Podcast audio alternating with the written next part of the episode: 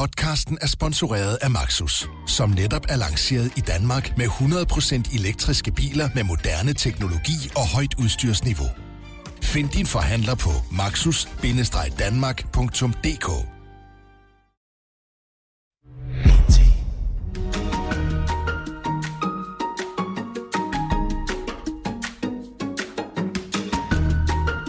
Så er det igen blevet tid til at byde velkommen indenfor i Intimstudiet her hos BT i Pilestræde. Du har stillet ind på Q&K-frekvensen, og din vært, og det er altså mig, Henrik Kvartrup, vil igen diske op med en menu bestående af udvalgte delikatesser fra de forgangne syv dage i Mediedanmark. Jeg får besøg af min egen chef. Han hedder Michael Dyrby, og det, at han kommer herind i mit studie, det er bestemt ikke nogen selvfølgelighed, for sidst jeg spurgte ham, sagde han nej til det, Øh, han ville ikke ind og tale om MeToo. Nu er han så i mellemtiden kommet på andre tanker.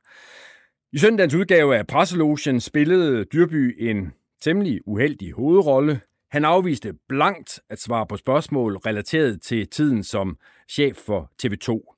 Men også på det punkt har Dyrby fået tænkt sig lidt om, og nu vil han gerne fortælle.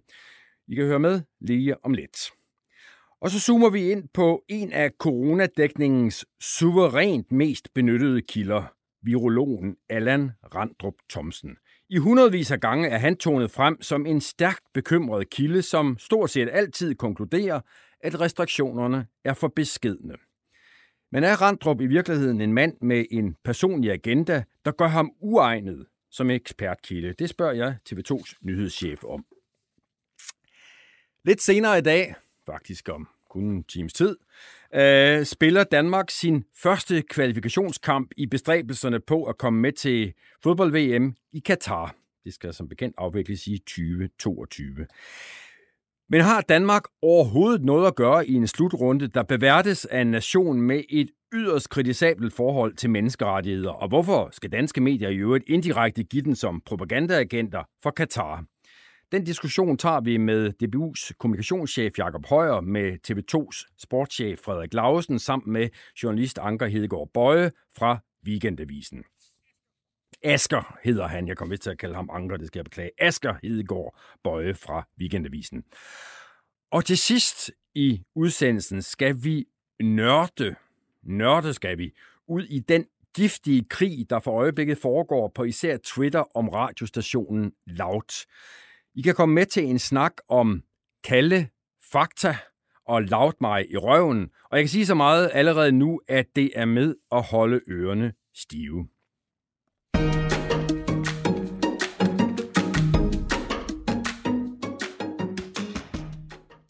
Og overfor sidder Overfor mig sidder nu en mand, som øh, ligner en, der i den grad øh, er offer for, at frisørerne holder øh, lukket. Øh, men øh, det er kun ud fra en umiddelbar betragtning, fordi hvis man kender bare en lille smule til min øh, gæstemedvært i dag, så vil man vide, at det er hans normale udseende. Den, jeg tager godt bruge udtrykket, den alle steds nærværende Anders Lund Madsen sidder nu også herover for mig i studiet i Q&K. Tak fordi du vil være min gæstevært, Anders. Det er en fornøjelse. Og det der med alle steds nærværende, det er ikke helt løgn, vel? Og det er, det er lidt øh, beklemt over, hvis du synes. Jeg, jeg, jeg, jeg, jeg kan huske en gang, jeg, det stod om mig i en avis, der blev jeg meget... Øh, det synes jeg ikke var rart. Man skal ikke være alle steds nærværende. Og der vil sige, der er mange platforme, jeg ikke er på. Ja, det, det er rigtigt. Så jeg er nogen steds nærværende. Kan du nævne lige en enkelt, du ikke er på? Jeg er ikke på Facebook. Er du ikke det? Nej, det er jeg ved grød ikke. Og jeg er heller ikke særlig meget på Dyrehavsbakken. Nej, der, der er selvfølgelig mere, men altså, det er jo som, øh, som øh, tværmediel menneske, er, er man øh, er jo, du er lige så tværmediel. Jeg er også tværmediel. Ja, jeg er til gengæld ja. også på, på Facebook.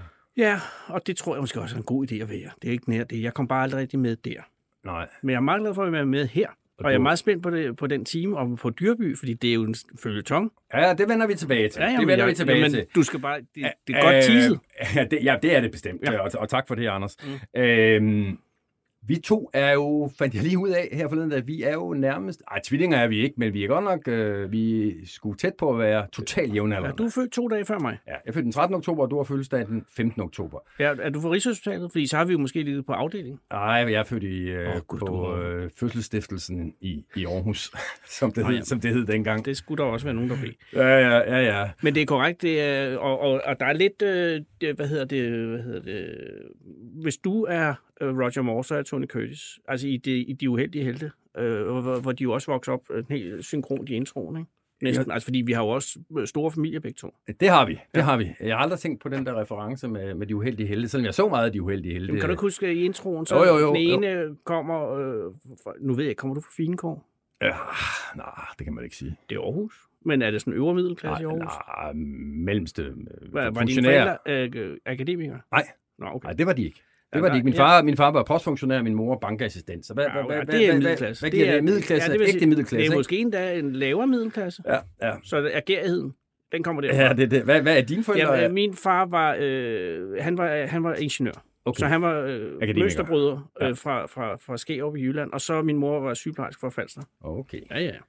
Og så var der storebror, Ja, han blev så læge. han blev så læge, og du blev så... Jeg, jeg, faktisk stadig Jeg blev journalist, ja. Jeg kan stadig huske dig fra journalisterskolen. Ja. Denne lille, mærkelige mand.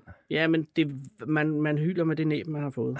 og hvad er dit næb? Øh, jamen, det er, det, det er, det er vel, altså, jeg, jeg var ekstremt bange for øh, journalistik, og derfor var det dårligt. Øh, men jeg søgte ind på alle uddannelser, man Ja. kunne søge ind på. Jeg søgte ind som øh, jurist, øh, advokat, det er så det samme, øh, arkitekt, øh, psykolog, jordmor. Jeg tror, jeg søgte ni eller ti forskellige Jamen, uddannelser. undskyld, nu stopper dig lige. Øh, Du siger, du er advokat. Er der ikke noget med dig og Lars Lykke, der har været i læsegruppe sammen på Jura? jo, jo, vi, vi studerede jura ganske kort, for jeg faldt fra efter tre måneder. Jeg kom ind på jura i 84. Okay. Og så øh, startede Han var den eneste, der tog sig af mig. Det vil jeg sige. Absolut en, en, øh, på det menneskelige plan en aldeles gentleman. Ja. Han lånte mig penge, for jeg havde ikke så mange penge og sådan noget. Og, han, og der var ingen, der gad at snakke med mig. Så, så Lars, han, han var rar. Og det er han jo stadig. Så ja, men, men jeg kunne ikke gennemføre den uddannelse. Men journalistik kunne jeg gennemføre, og det var kun held, fordi jeg var, øh, havde noget social angst. Jeg var meget bange for at ringe til folk. Og det er jo en dårlig egenskab, når man er journalist. Så det halve, første halvandet år på journalisterskolen, der fik jeg andre til ligesom at, at, sørge- at lave det opsøgende arbejde. Så var jeg god til at skrive, og så kunne jeg komme igennem på den måde. Og så kommer jeg på praktik på Ekstrabladet, og der er jo ligesom at gå ind i øh, helvedes foregår, ikke? For det, der skal man ikke lave andet end at ringe op til folk, der skælder en ud. Og der sad jeg så på aftenholdet der. Og senere gør du så, kan man sige, en, en, en, en dyd ud af det her med Jamen, det var og, nå, og det være, var for- være, være pinlig og Ja, men- upassende og men alt det var det for der. at besvare de spørgsmål, Ja. ja. fordi at så blev jo kognitiv terapi, så blev jeg sat til at lave alt det, jeg var bange for, og så endte det med, at så var det jo ikke farligt. Og så røg jeg i den anden grøft. Og så blev det sådan ligesom en øvelse i at gøre ting, som var grænseoverskridende. Jeg, jeg kom på Ekstrabladet i 93, og der kan jeg faktisk huske, at der sad der en, øh, en sjov mand Ja. øh, lige over for Svend Gade. Ja. Øh, det var dig. Ja. Øh, der dannede makkerpar med en anden, der hed Madsen. Poul Høst Madsen. Paul Høst Madsen, og ja. Ja. det blev så meget naturligt til øh, bagside øh, Ja, formatet Massen og Massen. Og vi skrev leder, altså side 2, og så øh, bagsiden. Sådan skiftedes der. Jeg, jeg skal også side 2 nogle gange. Jeg elskede at skrive side 2. Ja, det var, det var, jeg troede, det var meget prestigiøst arbejde at skrive leder i aviser. Det viser, at det er det jo ikke. Ja, det var det i hvert fald ikke på Ekstrabladet dengang. Der var ingen, der gad at læse den. Der var ingen, der gad at skrive dem. Og alle sagde, ja, det finder du ud af. Men det sjove ved side 2 er jo ikke så, med al respekt for, for en vidende artikel på Ekstrabladet, men det er jo de der små Ja, ja. giftigheder, man Ja. kan så nedenunder, ikke? Ja, det var der, man øh, under anonymitetens kappe kunne læse alt muligt. Jeg skrev også øh, horoskoperne i et par år. Og så falder, så falder øh, gamle massen ikke øh, fra eller bort Og eller noget. han, men- bliver, han bliver der, og jeg går til fjernsyn. Ja, Og det er jo, øh, ja, det er jo tid. Det er, jeg så startede så lavet noget på TV2. men jeg skal bare lige have på Ja. plads, fordi der var jo et tidspunkt, hvor du ligesom var, hvis jeg skal lave en reference til en ekstrabladsmedarbejder i dag, så var du ligesom den tids uh, Brian Weikart. Tak, det er meget pænt sagt. Øh, var jeg det? Ja, altså sådan den uortodoxe... Øh, Jamen, jeg tror, der, der var det fantastiske med Ekstrabladet i 90'erne, at de havde enormt mange penge. Og det havde enormt mange journalister ansat, så der var ligesom øh, råd til os at slå nogle skæver. Og der havde de øh, absolut ingen kontrol over, hvad vi lavede. Og de havde ikke lyst til at have den til synligheden. Og hvis man havde noget, man gerne ville have i avisen, så var det reelt ret nemt at få det, hvis man var dygtig. Og jeg var virkelig dygtig. Og så var der enormt mange, der lide at holde fri og få løn samtidig. Og det var fedt, fordi så var der plads til at lege. Og hvis man så... Øh, altså, jeg har endnu ikke... Øh, jeg kan ikke huske at have haft nogen, hvor, hvor de sagde, det må du ikke. Og de sagde, prøv det, prøv det. Og det var altid et andet, øh, en øvelse i at prøve at finde på en åndssvagt projekt og se, om man kunne få det i avisen. Og så var der nemlig så mange penge. Og Der det var sad så løst. mange penge. Kan du huske Ringbæk? Ja, han, jo, det var videre, jeg havde kontor ved siden af Ringbæk, som var øh, bogholderen på Ekstrabladet. Og der var jo folk, der kom ind med sådan, øh, kan du huske Jakob Andersen, som var en journalist, øh, Hvem siger du undskyld? Jakob Andersen, Ja, ja. en, en, en, en udenrigsjournalist, som altid skulle til Rusland, og så lavede han sådan nogle, så kom han med et bilag, der stod der diverse 40.000 kroner. Det kunne man komme igennem med dengang. Kender du begrebet et ekobilag? Nej. Men jeg, jeg elsker det allerede. Jamen, det var, det var Ringbæk, der introducerede mig for øh, fænomenet et ekobilag. Mm. Og det er jo altså dem, der kommer hjem fra en længere rejse, og så øh, er det jo lidt svært at kontrollere hvad, et eller andet... Øh, Det står på så mange sprog. Bi, står på så mange sprog, ja. og så et ekobilag, det er jo så dem, hvor, hvor Ringbæk der øh, identificerede, at øh, der var sjovt nok et fodaftryk på, så altså et eller andet, som, som, som journalisten havde, havde samlet op. Sådan et eko. Ja, og man kunne også gå ud i redaktionsvagten og tage en stak uh, taxabonger, Ja, øh, som der heller ikke var særlig meget kontrol på. Og der kunne du, hvis du havde problemer med kontanter i slis på måneden, så kunne du gå ned til en taxachauffør og sige, hvis jeg skriver 500 på den, så kan jeg tage halvdelen selv, og så havde man nogle penge der. Og så gik der rygter om en, en sportsjournalist på, på Ekstrabladet, kan jeg huske, som øh, øh, lavede en tilbygning til sit sommerhus, øh, som gik under navnet øh, Lille Mexico. Fordi det angiveligt efter, øh, Efter historien sigende, ja. øh, var, var, var udkommet af de billeder, han kunne hjembringe fra, fra, fra, fra, fra, fra en fodboldrunde, øh, slutrunde i Mexico. Men det er nok bare løgn. Det er nok løgn. Jeg kan huske, at jeg var til Atlanta, olympisk lege i Atlanta med, med sportsredaktionerne, og der sad de alle sammen, og fordi man var på diæter, øh, og samtidig så kunne man også øh, spise gratis nede i, i sportscenteret. Og der, der var mange penge, de sparede på at spise det der dårlige mad, og så samtidig fordi. Det var en daglig konkurrence. Nå, nu gider vi ikke snakke mere øh, ekstra. Jeg kunne godt tænke mig lige, inden vi går over til dagens program, og snakke lidt øh, sådan mere Anders Lund Madsen, fordi øh, du har vel, slog det mig, da jeg sad og forberedte det her i dag, du har vel forfinet kunsten at være finurlig mere? altså det, jo, det ved jeg jo ikke. Ja, der er jo andre, der har gjort det bedre, og, og, og før mig helt sikkert, men, men det er en, øh, altså det er mere det der med at kunne lave noget, som når ikke man er en dygtig nyhedsjournalist, som jeg aldrig har hævdet eller prøvet at være, jeg har prøvet at være men jeg har ikke været god tid, så er man jo nødt til at finde sin egen- anden vej. Og der, altså på Ekstrabladet var det meget på den måde, at jeg simpelthen fandt ud af, at jeg kunne ikke lave nyheder. Og så sad jeg meget og lavede ingenting. Og det er det kedeligste i hele verden på en avis, eller noget som helst sted, men især der, fordi den lever af, at man laver noget. Og så i min kedsomhed begyndte jeg så at tjekke de der faxer ud. Dengang var det faxer, der kom ind. Ikke? Og så var der nogle faxer, som ligesom ingen rigtig gad at have, fordi de var så dødssyge eller så røvkedelige. Og så tog jeg dem, og så prøvede jeg ligesom at, at lave nyheder eller historie ud af noget, som var så småt, som det overhovedet kunne. Og, og, det, og det fandt øh, øh, fremme i redaktionen. Men, men den der finurlighed, den har jo... Altså, nu, nu er det min påstand, at Ja, du er ja. finurlig. Køber du den? Jeg køber den, men jeg, jeg, finurlig er jo også noget med, at man øh, forsøger, der ligger lidt i, at man prøver at være mærkelig, og det har jeg virkelig aldrig prøvet. Jeg har kun prøvet at finde min Du er plads. mærkelig fra naturens hånd. Ja, jo, men altså, det, hvis, jeg, er jo, jeg er jo ikke... Jeg er fandme ikke særlig god til at finde nyheder. Jeg har lavet én forside på Ekstrabladet i al den tid, jeg var der. Ikke? Hvad handler den om? Det var fordi, at Lise Nørgaard kom til at sige, at hun gik ind for fri hash en søndag, hvor jeg snakkede med hende om noget helt andet. Og det synes de, det var fedt. Nå, Anders, vi skal, øh, vi skal videre i teksten ja. nu. Øhm, Vi skal til Michael Dyrby. Det skal vi nemlig. Og, og, og min, øh, min overgang til det er at spørge dig, om øh, du øh, var vidne til øh, nedsmeltningen i søndags. Øh, presselogen? Ja. ja. Også kendt som presselogen. Ja, jo, fantastisk. Det, var, det, og det er en, mile, en milepæl i, øh, i presselogens øh, fine historie. Altså, det var virkelig et spektakulært cringe øh, øjeblik, eller masser af øjeblik, altså, hvor det starter egentlig, det, start, det er jo Dyrby, øh, din chef, som jo starter egentlig fint nok, ikke? Og så går der omkring 4-5 sekunder, så går det ned ad bakke. Og så er det ligesom om et fald, der ikke vil stoppe. Det er spektakulært. Og det er selvfølgelig, det må være forfærdeligt for Michael Dyrby. Øh, lige meget, øh, hvem man er, så er det aldrig rart at tabe ansigt, øh, og så blive ved med at tabe. Altså det, øh, ved Gud i himlen, jeg har prøvet det rigtig mange gange, og jeg ved, hvor ubehageligt det er. Ikke? Så han sidder jo, og det kan man også se på det, hvis man ser det, og man skal prøve at se det nogle gange, det er rart, ikke? Så, eller ikke rart, det er sjovt, men det er også uhyggeligt. Man kan se, at han godt ved, at han falder, mens han falder. Ikke?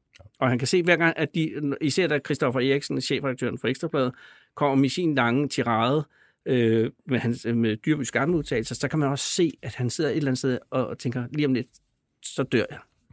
Og det gør han jo ikke, men det man, man, føles man, sådan. tænker, man tænker, at Dyrby tænker, hvad laver jeg her? Ja, og hvordan kommer jeg ud? Og hvordan kommer jeg ud? Jeg tror øjeblikket, er, at der findes øjeblikke i hans, i hans tid i den presloge, hvor han overvejer simpelthen at gå. Nå, nu sidder vi og taler om Michael Dyrby. Ja, øh, jamen, det, det opfordrede jeg jo til. Øh, for omkring en times tid siden havde, sad, øh, der hvor du sidder nu, øh, bemeldte Dyrby, øh, Chefen. chefen, ja, min chef, Din chef. Øh, øh, og, og det er selvfølgelig en lidt speciel øvelse at skulle. Ja, hvordan har det været akavet? Nej, det må jeg ikke have lov at sige. Øh, det, er jo det, det er derfor, at, at Dyrby er så fantastisk at arbejde for. Nogle vil sige, det er så bare noget, jeg sidder og siger, fordi jeg ansætter dig. Men, men, men, men når man hører det her interview, så vil man, man, man kunne bevidne, at det jo ikke er sådan, at jeg bliver lagt nogen hindringer i vejen. Og det, det er det, jeg faktisk gerne vil kvittere for, at øh, man, kan, man kan diskutere skønhedsværdien af Dyrbys performance i øh, preslogen i søndags, men han er så meget journalist øh, ud til fingerspidserne, at han godt ved, at der kun er én ting, en måde at håndtere den slags på, og det er på den journalistiske måde, og derfor øh, gennemførte jeg øh, følgende interview med Michael Dyrby. Yes. Ja, velkommen til dig, Michael Dyrby. Udover at være chefredaktør her på BT, så er du jo, det vil de fleste vide, dermed også øh, min chef, og det er selvfølgelig lige en disclaimer, jeg er nødt til at få på plads, inden vi går igennem det her øh, interview. Øhm, og jeg er glad for, at du er her, øhm, men det er jo ikke en selvfølge, at du står i det her studie, fordi for to år siden havde jeg besøg af en tidligere øh, medarbejder her på BT, Anne-Louise Ryge, som i lighed med øh, nogle andre af sine kolleger havde haft nogle øh, ubehagelige oplevelser med MeToo her på øh, bladet.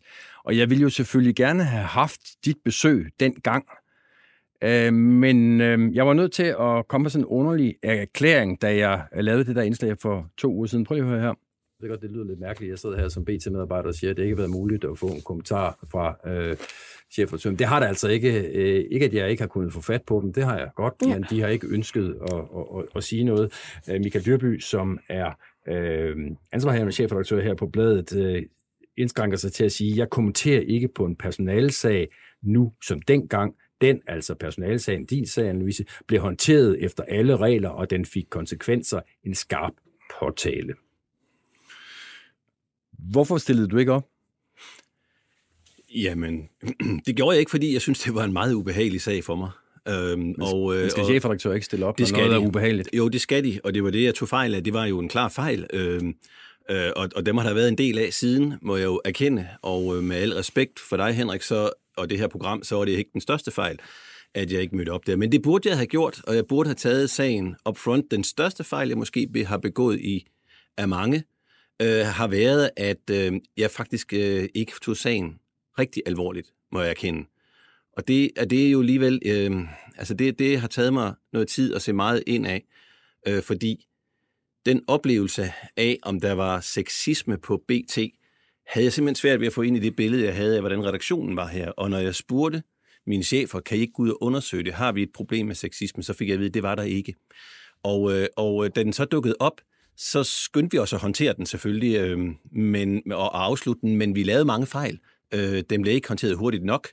Øh, der var en meget, meget øh, svag proces, og den blev afsluttet for, for, øh, for upræcist, og den blev derefter ringe kommunikeret, hvis den blev kommunikeret.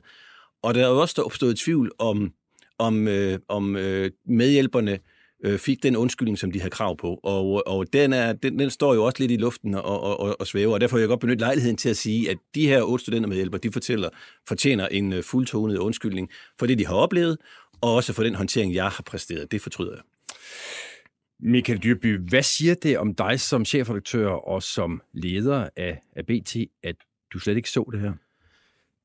Jamen, det er en, øh, det er da en alvorlig lektie øh, for mig, som den er for mange andre chefer, som havner i en lignende situation som den her, hvor vi bliver udfordret på det, vi selv oplever. Og det, det er virkelig en, altså det er virkelig en, det er en, det, er en, det er en meget stor erkendelse for mig. Det er, at mit eget verdensbillede kan ikke danne grundlag for, hvordan verden i virkeligheden ser ud. Og derfor så, den første øh, observation, er der, er der sexisme på BT, den, den, den var der jo ikke. Så kom der jo så en undersøgelse efterfølgende, som viste, at det var der jo rent faktisk. Og, og det skal vi nok vende tilbage til. Men der sker jo det, efter at du havde sagt nej til at komme herind for to uger siden, at du, må du rette mig, hvis jeg tager fejl, men det er i hvert fald mit indtryk, at du fortryder faktisk lidt, at du ikke i højere grad stillede op. Og du vælger så at stille op i forskellige øh, sammenhænge. Du øh, lød dig i hvert fald nødt tørft i et interview til Fagbladet øh, Journalisten. Og så valgte du også at sige, okay, øh, presselogen inviterer mig, så nu må jeg hellere stille op.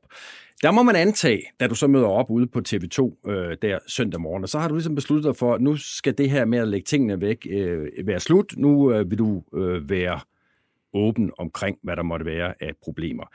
Øh, jeg ved, det er svært at anmelde sig selv, men du får alligevel muligheden. Hvordan vil du beskrive din præstation i Preslogen i søndags?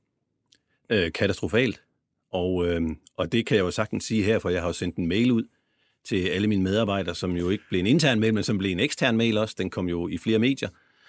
Og, og der står det jo meget tydeligt, det var en slags nedsmeltning for åben skærm, og øh, det var ondt og brutalt at være en deltager i, og det tror jeg også, det har været for dem, der sad og så på. Jeg var ikke i stand til at svare på sådan en rimelig elementær spørgsmål, men jeg havde også den formodning, at vi skulle diskutere med afsæt i øh, BT-sag og i politikens store undersøgelse om 104 anklager om seksuel krænkelse, at vi skulle diskutere branchens vilkår. Så jeg blev, jeg blev, jeg blev øh, overrasket, da det, må man det sige. hele, da kanonen, kanonen pludselig blev vendt direkte mod øh, mig. Fordi jeg ved, at det er sikkert ikke så sjovt for dig at høre det, men jeg vil nu alligevel øh, lade dig øh, genkalde en, en øh, intermezzo fra Preslogen i søndags, hvor øh, Annemette Svane lige har spurgt dig til nogle forhold, ikke på BT, men på øh, TV2, hvor du altså var, var leder i en række år, og det lød sådan her, da du svarede. Det, det, synes jeg, det synes jeg faktisk er både ufint og unfair. Og pludselig, at jeg skal til at stå til regnskab, uden at vi har aftalt det på forhånd, så vil jeg naturligvis have forberedt mig på, hvad det var for nogle spørgsmål, I ønskede svar på. Undskyld mig, øh, vi stiller der masser af spørgsmål som journalister til ja. kilder, magtkilder, som, mm. som øh, ikke øh, ved og ikke skal vide, hvad vi har tænkt os at spørge dem om. Ja, og det skulle jeg selvfølgelig have svaret på.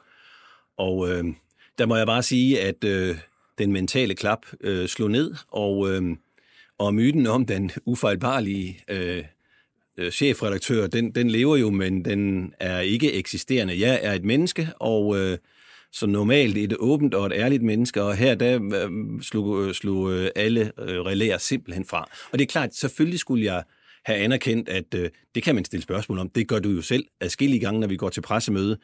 Og det var også derfor, jeg var nødt til at sende en mail ud, en, en brutalt ærlig mail, vil jeg egentlig selv sige det, til medarbejderne, som alle andre jo kan gå ud og læse ja, på det, det, kan, det kan jeg bekræfte. Den... Ja, ja, men, men fordi jeg var jo nødt til at se det samme, som alle andre så. Og selvom det jo gør ondt og, og, og miste værdighed, så er det, var der jo ikke var nogen vej udenom, at jeg måtte øh, erkende og erklære, at selvfølgelig kan man, er det ikke ufint og unfair at stille spørgsmål, som man ikke lige nødvendigvis er forberedt på. Så, så, så grunden til, at jeg egentlig skrev mailen til, til, til vores medarbejdere her på BT, det var for at sikre, at deres arbejde sådan set kunne fortsætte. Altså jeg fik jo også sagt, at personalesager ikke egner sig til at blive diskuteret i det offentlige rum, som jo også lyder meget øh, sådan øh, business lingo-agtigt og, øh, og holder et, et, et stykke af vejen, men det gør det jo ikke. Altså, man er ingen, ja, for så ingen skulle leder. vi jo ikke have beskæftiget os med Morten Østergaard for eksempel, eller for eksempel, så mange og der er ting. selvfølgelig og der er selvfølgelig grader af detaljer i personalesager, som man ikke behøver at komme ind på, men selvfølgelig skal man kunne diskutere det. Så derfor synes jeg, det var nødvendigt for mig at sende den her mail til medarbejderne. Og, og nu gik den ud. Det er selvfølgelig lidt ærgerligt over, at, øh, at den skulle sendes ud af huset, for det var egentlig et forsøg på at sige til de medarbejdere, der er her, det kan godt være, at jeg kom til at sige det der i presselogen, men når nu jeg tænker efter og, øh, og, og rationaliserer over det, så er det ikke den måde, vi skal arbejde på.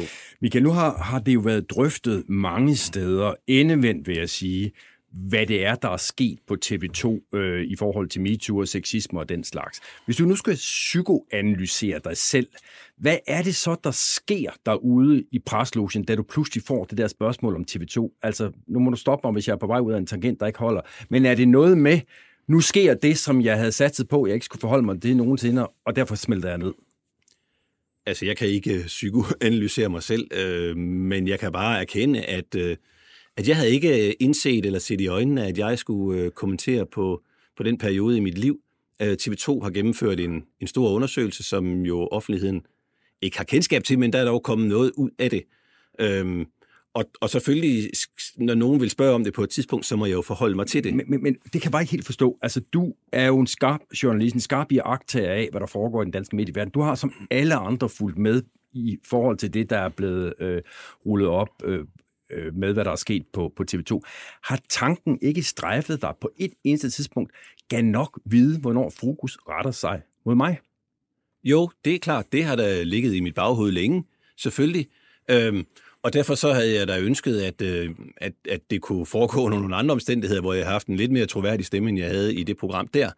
Øhm, og derfor blev jeg også overrasket over det. Øhm, ja, for mig var, for mig var øhm, problemstillingen jo, at jeg havde mis håndteret og mishandlet en sag med nogle unge mennesker herinde. Det var det, ja. Ja. Og, og det var jeg jo oprigtig ked af, øh, at det var endt derude. Og, og det var jo for mestendels, eller det var jo 100% mit ansvar og, og en fejl. Og, og jeg må jo erkende der, at der er jo også et element af, altså kan det bare gå væk, så vi kan komme videre med det vigtige. Men, Øhm, men er, er det også det, du har tænkt i forhold til TV2-afsløringerne? Altså, hvis jeg forholder mig helt stille, så går det nok væk, og så ender vi nok i en situation, hvor der ikke er nogen, der spørger mig om noget. Øh, det- det har der formentlig været på et tidspunkt, ikke? Øh, Men, men, men altså, nu står jeg her og er villig til at tale om det. Godt. Øhm, og Anmeldte Svane stillede jo tre. Øh, vil jeg gerne kvittere for glimrende, kontante, øh, centrale spørgsmål i forhold til din tid på, øh, på TV2. Og jeg skal måske også lige sige, at øh, nærmest samtidig med, at vi sender øh, det her program, så øh, lægger vi på BT.dk et øh, skriv ud fra dig, hvor du forsøger mm. at, at svare på de tre spørgsmål, som du mildest talt ikke svarede på i, i, i, i søndags. Og, og det vil jeg faktisk også lade dig gøre her på radioen, og så vil jeg så forbeholde mig retten til at spørge lidt ind til, til nogle af de svar, du, du giver. Selvfølgelig. Øhm, Anmeldte Svane, Mm. sekunderet af Christoffer Eriksen op på øh, Ekstrabladet, chefredaktionen derop, øh, ville blandt andet gerne vide, om du selv var en del af problemet på TV2, altså MeToo-sexisme-problemet i de år, du var chef der. Hvad lyder dit svar, nu du går ud fra Gerne vil svare. Altså, svaret er ja. Det, øh, altså, i den forstand, at jeg jo har været øh, øh, øverste chef for cirka 500 ansatte i en lang periode, så er jeg jo blevet enormt overvældet over de mange sager, som er kommet frem på TV2 og i den øvrige del af mediebranchen. Og, og der må jeg sige, at i den periode, jeg var der, jeg så det simpelthen ikke. Var, Øh, Michael, og- var, var, var, du døv og blind? Eller Ja, skal- det må man nok sige. Eller jeg er i hvert fald ikke optaget af at få den problematik frem i lyset. Og det, det beklager jeg virkelig. Uh, det må jeg virkelig undskylde for. Det var ikke en problemstilling, som jeg var, uh, som jeg synes var uh, væsentlig på det tidspunkt, eller noget, jeg skulle arbejde for. Og, og det, det synes jeg både er pinligt og, øh, og, og frygteligt, uh, når jeg ser og læser og hører nogle af de betragtninger fra de unge mennesker, som jo har arbejdet hos os. Så det, det, det, det, det undskylder jeg virkelig dybt for. Øhm, Men Michael, hvorfor, hvorfor tror du ikke, du så det? Jamen, øhm, det, det, det, det, det er et virkelig godt spørgsmål. Øhm, et, jeg, jeg så det ikke, fordi at jeg tror, jeg var meget optaget af, altså den anden del af TV2's kultur. Nu har vi talt meget om sexisme inde på, på, på TV2 og, og som en del af kulturen, men den anden del er jo den her meget stærke konkurrenceprægede mentalitet, altså performancekulturen, altså det der med at stå op hver morgen, hælde vand i ansigtet, gå ud, vinde nyhedskrigen hver evig eneste dag. Og man skal huske på, i, i den lange periode, jeg var chef, der, der lavede vi ret store ting, og jeg var meget, meget øh, øh, optaget af, at vi skulle... Jeg var med til at lave... Jeg, vi lavede TV2.dk, vi lavede Morgen-TV, vi lavede news, vi lavede Radio 2, så det faldt sådan som perler på en snor. Så det, det der med at lave journalistik, det, øh, det var det, der er det vigtigste for mig. Og der må jeg så bare erkende og fortryde, at det- det var en del, jeg øh, ikke så, eller havde lyst til at se. Det kan man heller ikke afvise. Nej, fordi altså, den kultur, du beskriver der, mm. jeg har selv været på TV2, ja. Den kan jeg genkende. Altså, det er en super sjov arbejdsplads at være på, og man, er- man er, man er, er gærig efter at, at gøre det øh, godt. Men den kultur, vi jo taler om, og som er problemet, Ja. det er jo en kultur, der ikke handler om at ville lave god journalistik. Det er jo en hu- kultur, der er præget af sexisme og, og, og MeToo, som det jo er blevet døbt nu. Det tror jeg ikke, man brugte det ord dengang, vi var der. Men, men, men det, er jo- det, det det, kulturen øh, handler om. Kan du være, være sikker på, eller kan vi være sikre på, at når du ikke så det, at så var det ikke fordi, at du var, selv var en del af det? Jamen, kulturen på TV2 blev skabt i perioden 88 til 98. Og det var en periode, hvor man øh, rejste en tv-station og gav danskerne helt nyt øh, moderne fjernsyn på en øh, ny arbejdsplads i Odense, hvor de fleste, der kom, ikke boede der, så man mødte ind på en tv-station øh, fra morgenstunden, og man havde faktisk ikke lyst til at gå hjem, når arbejdet var slut.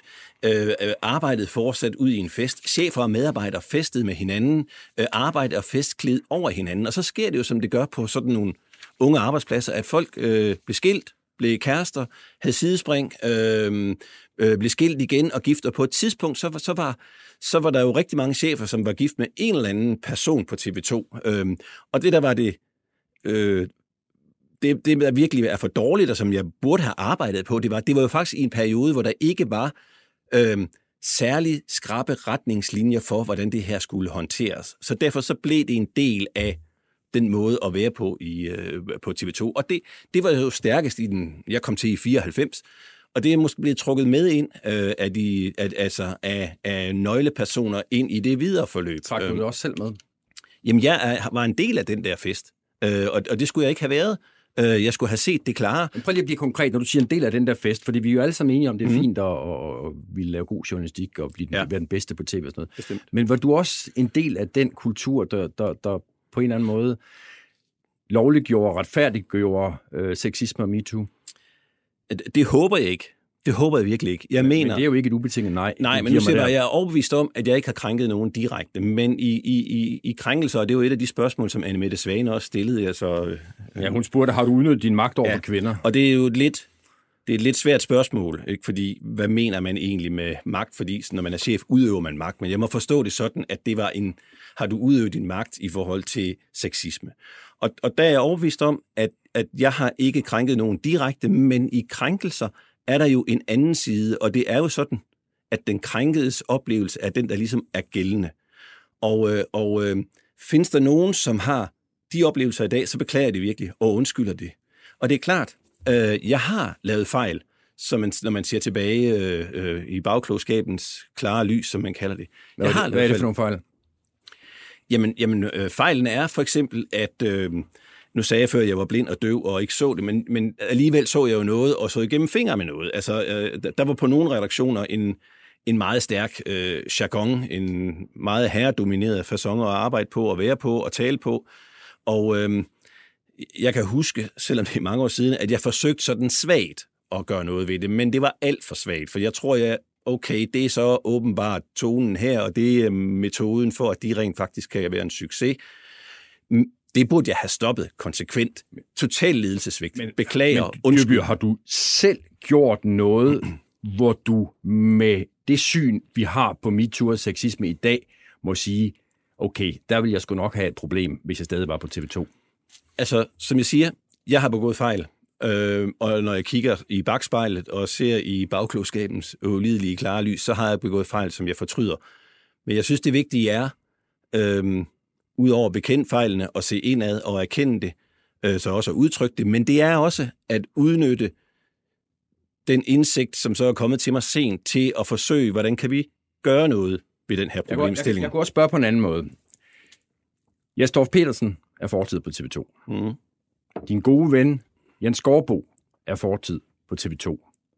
Du ved, hvad deres modus har været, mens de var på TV2. Øh, og det har så kostet en, en, en, en fyring. Øh, tankeeksperiment. Hvis du stadig havde været på TV2, var du så røget med ud i samme omgang? det, det er jo sådan et hypotetisk spørgsmål, som, som man selvfølgelig godt kan tillade sig at svare på, men mit svar er, altså jeg har begået fejl, som jeg virkelig fortryder, når jeg kigger sådan i Men er det, er bagspejlet. det, men er jeg, det et ja, Michael? men det, det, jeg ønsker ikke at gå længere ind i den der diskussion, fordi jeg synes, det, det relevante er at prøve at kigge på, kan jeg som leder blive dygtigere og klogere til at indse og erkende, at det her problem er der. Synes du, det er rimeligt med din viden om, hvad for eksempel en Jens Gårdbo har gjort på TV2, synes du så, det er rimeligt, at han er fortid i dag? Jeg vil ikke, øh, nu, nu står jeg her og fortæller om mig selv. Nå, men du, vil- står, her ja, også, du ja. står her også, fordi du havde ansvaret i en Ja. periode, Ja. hvor Jens Gårdbo var din underordnede. Ja, det, var, Øh, det var meget sent. Ja, men, men Ja. der har været en periode, mm-hmm. hvor, hvor, hvor, hvor du var hans øh, chef, og du Ja. har jo haft kendskab til, hvad der er foregået. Og, og, og derfor er det så, jeg spørger, burde du som chef, det kan kunne jeg også spørge, burde du som chef have skrevet ind for det, der senere kostede øh, Gårdbo jobbet? Jeg kender ikke Jens Gårdbos sag. Jeg kender ikke, hvad der står i den aftale, der er lavet mellem TV2 og ham. Så det kan jeg simpelthen ikke kommentere på. Men du ved jo, hvad du har set med Gårdbo, og med Jesdorf, og med dig selv.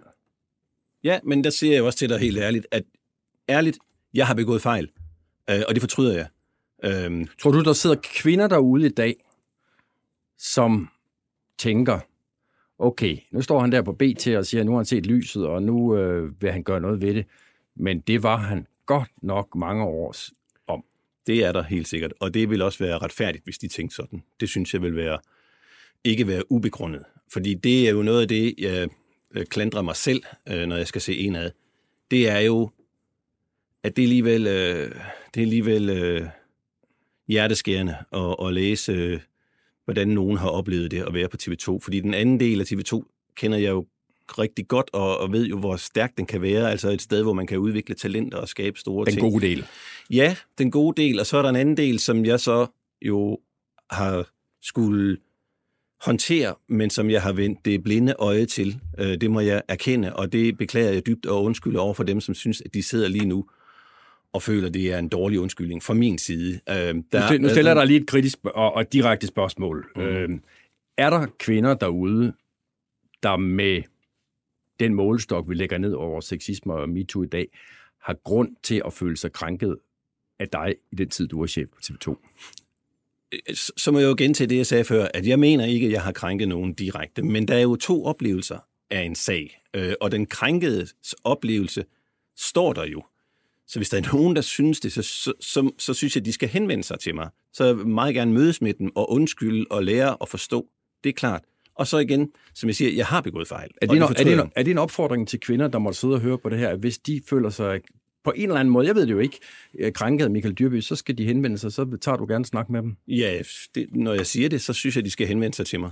Hvordan er det, og det er måske sådan et føleagtigt spørgsmål, men hvordan er det at stå her som chefredaktør på BT og blive øh, eksamineret af en af sine medarbejdere om et job, man har forladt, om øh, nogle kvinder, der måske, måske ikke er blevet krænket af en selv, mens man var chef? Jamen, øh, det, det er ikke nogen rar situation. Jeg har været mere komfortabel ved andre interviews, men jeg vil sige det sådan, at altså, det tvang mig jo til at erkende yderligere. Øh, det har jo været en lang proces for mig, øh, og jeg lægger vægt på at være ærlig, øh, og også derfor skrev jeg faktisk den mail til medarbejderne, hvor jeg også lagde mit hoved på et fad, øh, for, at, for at give alle medarbejdere og mig selv en chance for at sætte et nulpunkt og for at komme videre. Og, øh, og øh, det kan jeg jo ikke svare på, om, om det har virket, men det var i hvert fald den dybfølte, øh, det dybfølte ønske fra min side. Dyrby, der er en dokumentar på vej om TV2. Okay. Øh, det er i hvert fald, man forstår. Øh, der er en producent, der arbejder på det, om øh, forholdene med blandt andet MeToo og sexisme på TV2. Er du stresset over, at den lig- venter ude i farvandet? Øh, nej, det er jeg ikke. Men generelt lever man i min position under et vist pres. Øh, så det, det er et pres, man lever med, og det, det, øh, det er klart, jeg, altså, det, det er blevet... Det er blevet øh, Mere nærværende. Nej, det er jo ikke det, jeg mener. Det er, altså, der, presset kommer mange steder fra nu om stunder. Ikke? Altså, jeg har været i kriser før. Øh, store kriser. Triple A, øh, som, øh, som jeg også skulle håndtere, som, men som ikke havde social medietryk bag sig. Så dengang var det måske enklere at håndtere det. Jeg har prøvet at have en medarbejder kidnappet og sidde i, til fange i Afghanistan, som vi skulle have fri før et NATO-topmøde. Altså også en form for krise, men den, har- kend, den kendte ingen så til. Og du har også haft en krise, der gik på dig selv, ikke? Og så har jeg haft en krise, der gik på mig selv, som jo, altså det er jo også en, altså det er jo en, det, det er jo en meget stor psykologisk ting. Og velkommen i klubben i øvrigt.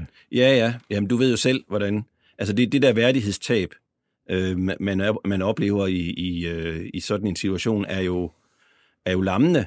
Men, men der må jeg bare så også sige, at vi den position, jeg har, øh, jeg nyder tilliden for medarbejderne her og for ledelsen i huset.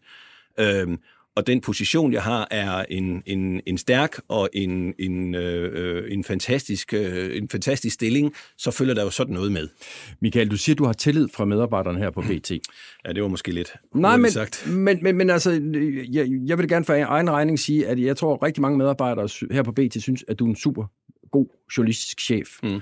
Men hvordan vil du have, at de medarbejdere, der hører dig nu, lave besværgelser om, at øh, nu øh, skal der et helt andet fokus på MeToo og sexisme og arbejdsmiljø og, og så videre.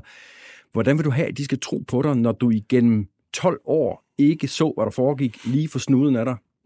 Øh, godt, relevant spørgsmål. Øh, der er gudskelov hjulpet af, at øh, huset her har lavet en ret stor undersøgelse, som har omhandlet øh, sexisme og ligestilling. Og i den undersøgelse er der et grundlag for at sige, at der er udfordringer på BT. Det må vi erkende. Og så er der til gengæld sat et meget stort arbejde i gang, som siger, jamen der er lavet nye retningslinjer, så vi rent faktisk ved, hvad er det, vi taler om, når vi taler om sexisme. Så er der lavet en meget bedre klageadgang. Altså et af problemerne i vores eget sag var jo, det var svært at finde ud af, hvor de skulle klage hen. Alle synes, de stod alene. Øh, så udover klageadgang, så er der lavet et uddannelsesforløb for sådan nogen som mig og andre chefer og for medarbejdere. Og vi kommer til også at lave en hel del diskussioner ud på de forskellige redaktioner, hvor jeg ikke nødvendigvis er der, men hvor man kan diskutere, hvad er det egentlig, vi vil acceptere af hinanden. Og det er egentlig også en af de ting, jeg må erkende, at, at øh, det der med at, at have samtaler om, hvad er det for et arbejdsmiljø, vi vil have, det, det er, glemmer vi nogle gange, og jeg glemmer det især, fordi jeg er sådan en øjet på bolden, og vi skal udkomme, og vi skal blive de største. Og det har jo været, altså det har jo været motivet og arbejdet her øh, på BT, det er jo at vinde den her øh, avis, som var en avis, der kom til for tre år siden, og som, for at sige det som det er, var lukningstruet. Vi har forventet det hele på hovedet. Vi er det største nyhedssite. Vi tjener penge, ikke gode penge efter corona, men vi har jo lavet et stykke arbejde, medarbejderne og jeg, som har givet en eller anden form for fundament og et eller andet tillidsforhold, som gør, at jeg jo håber, at den her knast, som der er, det her problem, øh, som jeg har, ikke har været dygtig nok til at håndtere, at vi kan tage det og bruge det til at komme videre. Ja, det er bare en knast? Nej, det er et forkert udtryk. Det er et forkert udtryk. Og jo igen øh, et, et udtryk for, at man bliver nødt til at tage det helt ind i sin... Øh, i sin øh, var, var, var, det ikke, var det i virkeligheden et Freudian slip, du gjorde dig øh, øh, skyldig i der? Øh, det kan man sige. Øh, altså, det, det er jo en, altså, det er en stor sag. Og, og, og det er jo vigtigt, at vi bruger det her. Altså, det, en af de moraler, der er for mig, det er, at hvis ikke du ejer det som chef, så er du en del af problemet. Og så har jeg måttet, øh, så har jeg måttet erkende, at, øh, at, at øh, hvis ikke du lytter til andre end dig selv, så bliver det din egen definition, der kommer til at drive det. Og der har jeg været for dårlig til at lytte til alle mulige andre. Og når jeg sagde knæst, for at sige det som det er, så var det i forhold til tillidsforhold i forhold til medarbejderne. Okay. Her til, til sidst, kommer der en ekstern undersøgelse på BT af øh, arbejdsforholdene i forhold til MeToo og sexisme? Jamen, der kører jo, der er lige kørt en meget stor undersøgelse, der er lavet med Arbejdsmiljøcenteret i hele Berlinske Medier, hvor 581 respondenter, som er gået 10 år bagud. Øh, den mest grundige, der faktisk er lavet på noget medie, og det er den, der ligesom er den grundlag for de række tiltag, der bliver ryddet ud nu. Og så kommer der en ny undersøgelse senere på året, som er det, man kalder en APV. Det er sådan en arbejdspladsvurdering. Og den har heller ikke været god her på stedet, fordi den seneste i 2019, den viste ingen problemer med sexisme på BT. Så folk havde jo ikke reelt ikke svaret på det, de er blevet spurgt om, eller vi bare ikke spurgt men, om men, det. Men politikken, øh, Ekstrabladet og andre medier, TV2, har jo haft eksterne undersøgelser. Det her, også, det her var også en ekstern. Så det, det er altså det er ikke ekstern. noget med, at man behøver at gå til dig eller til HR. Det er helt uvildigt. Det er et helt uvildigt firma, som er vant til at lave den her øh, type undersøgelse. De hedder Arbejdsmiljøcenter, de hedder noget andet i dag, Human Source, tror jeg, det hedder. Øh, som er vant til at lave den her type undersøgelse, og har lavet et kæmpe professionelt stykke arbejde. Og det er også dem, der har med i det videre arbejde, sammen med i øvrigt øh, arbejdsmiljørepræsentanter og tillidsfolk og andre. Lige her til aller, aller sidst. Øh, hvis nogen sad derude og tænkte, at nu øh, står du her og giver den i rollen som den, der pludselig forstår alt med MeToo og sexisme og så videre og så videre, og der er ingen grænser for, hvor, hvor åben du er over for den problemstilling. Hvis de tænker, at det er bare en mand, der spræller og kæmper for sin, øh, sit job, hvad vil du sige til dem?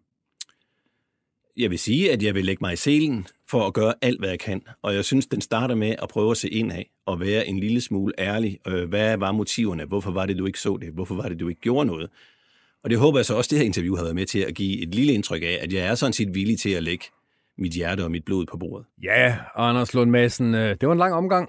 Hvad, hvad, hvad tænker du? Øh, nu vil jeg selv afstå fra at give min chef øh, karakter, men... Åh, øh... oh, ja, nej, jeg synes, det, det er langt bedre end i, i den søndags i Parasologen, ikke? Det er, hvad jeg vil kalde en betinget ros. Jo, jo, men jeg vil også sige, det er et, et fornemt øh, eksempel på, hvorfor jeg aldrig nogensinde skal være chef. Øh, fordi det her er det, der følger med. Ikke? Altså, det er jo klart, han er nødt til, at han har været ansvar for de, for de her folk, så, så han hænger på den. Og man kan se, hvor ubehageligt, at man kan høre, hvor ubehageligt det er at skulle sidde der og sige undskyld. Lige så ubehageligt det var, som at sige, jeg kan ikke sige noget lige sidst. Altså, det er jo hele det her med de mange faser i, i smerten, og, og nu er vi så i en anden fase, hvor, hvor han lægger sig ned og siger undskyld.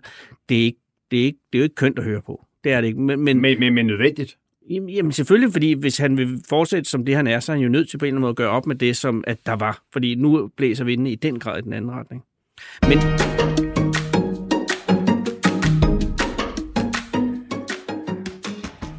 Og Anders, der kom jeg vist til at skære dig af med en lidt utidig øh, skiller. Vi skal videre. Det beklager jeg, men jeg, det var et vink med en vognstang, men ja, vi skal videre. det var ikke, fordi vi dig af. Nu skal vi ikke snakke mere om Michael Dyrby, MeToo og sexisme. Hvad, hvad har vi? Nu skal vi tale noget andet, der har været talt rigtig meget om ja. i 2020 og 2021, nemlig corona. Øh, og en af dem, der optræder allerhyppigst, øh, altså her, der og alle vegne, Alle steder. Alle steder. Ja. Jesus, der kan du mærke, hvordan det går lidt ondt. Ja, ja. Så du har noget til fælles med øh, Allan Randrup Thomsen. Biologen, ja. Professor i eksperimentel biologi.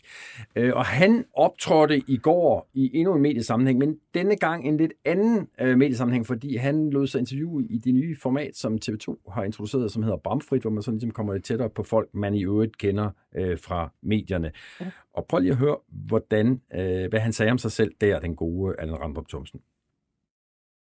Mange øh, i min generation og ældre sætter pris på, at der er en, der ligesom taler de ældre sag. Vi hører altid om, hvor meget de unge lider under det her. Mm.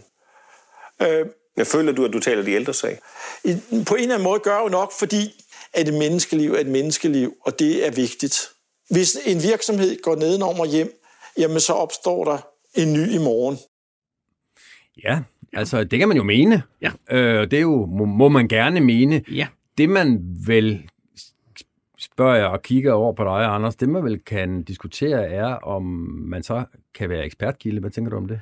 Øh, det er dejligt at få deklareret, hvor det er, man kommer fra i hvert fald. Og, og der, der er jo umanerligt mange biologer i Danmark, viser sig. Øh, og, og, og, og han har været meget aktiv. Det har du fuldstændig ret i. Og, og jeg har også tænkt på, hvorfor han var så skråsikker på at, at være så forsigtig, som jo han har rådgivet folk til at være, eller samfundet til at være.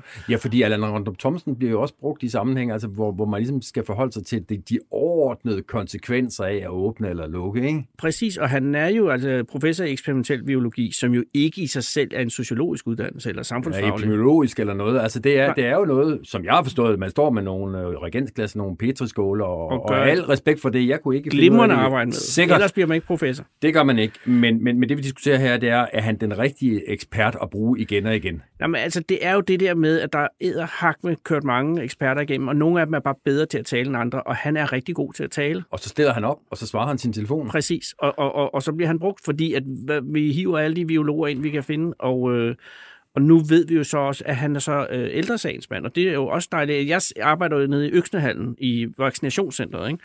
Øh, og der kommer jo gamle mennesker ind, og det er jo sådan, jeg bliver jo enormt glad over at se, at de kan blive vaccineret. Undskyld mig, hvad laver du dernede?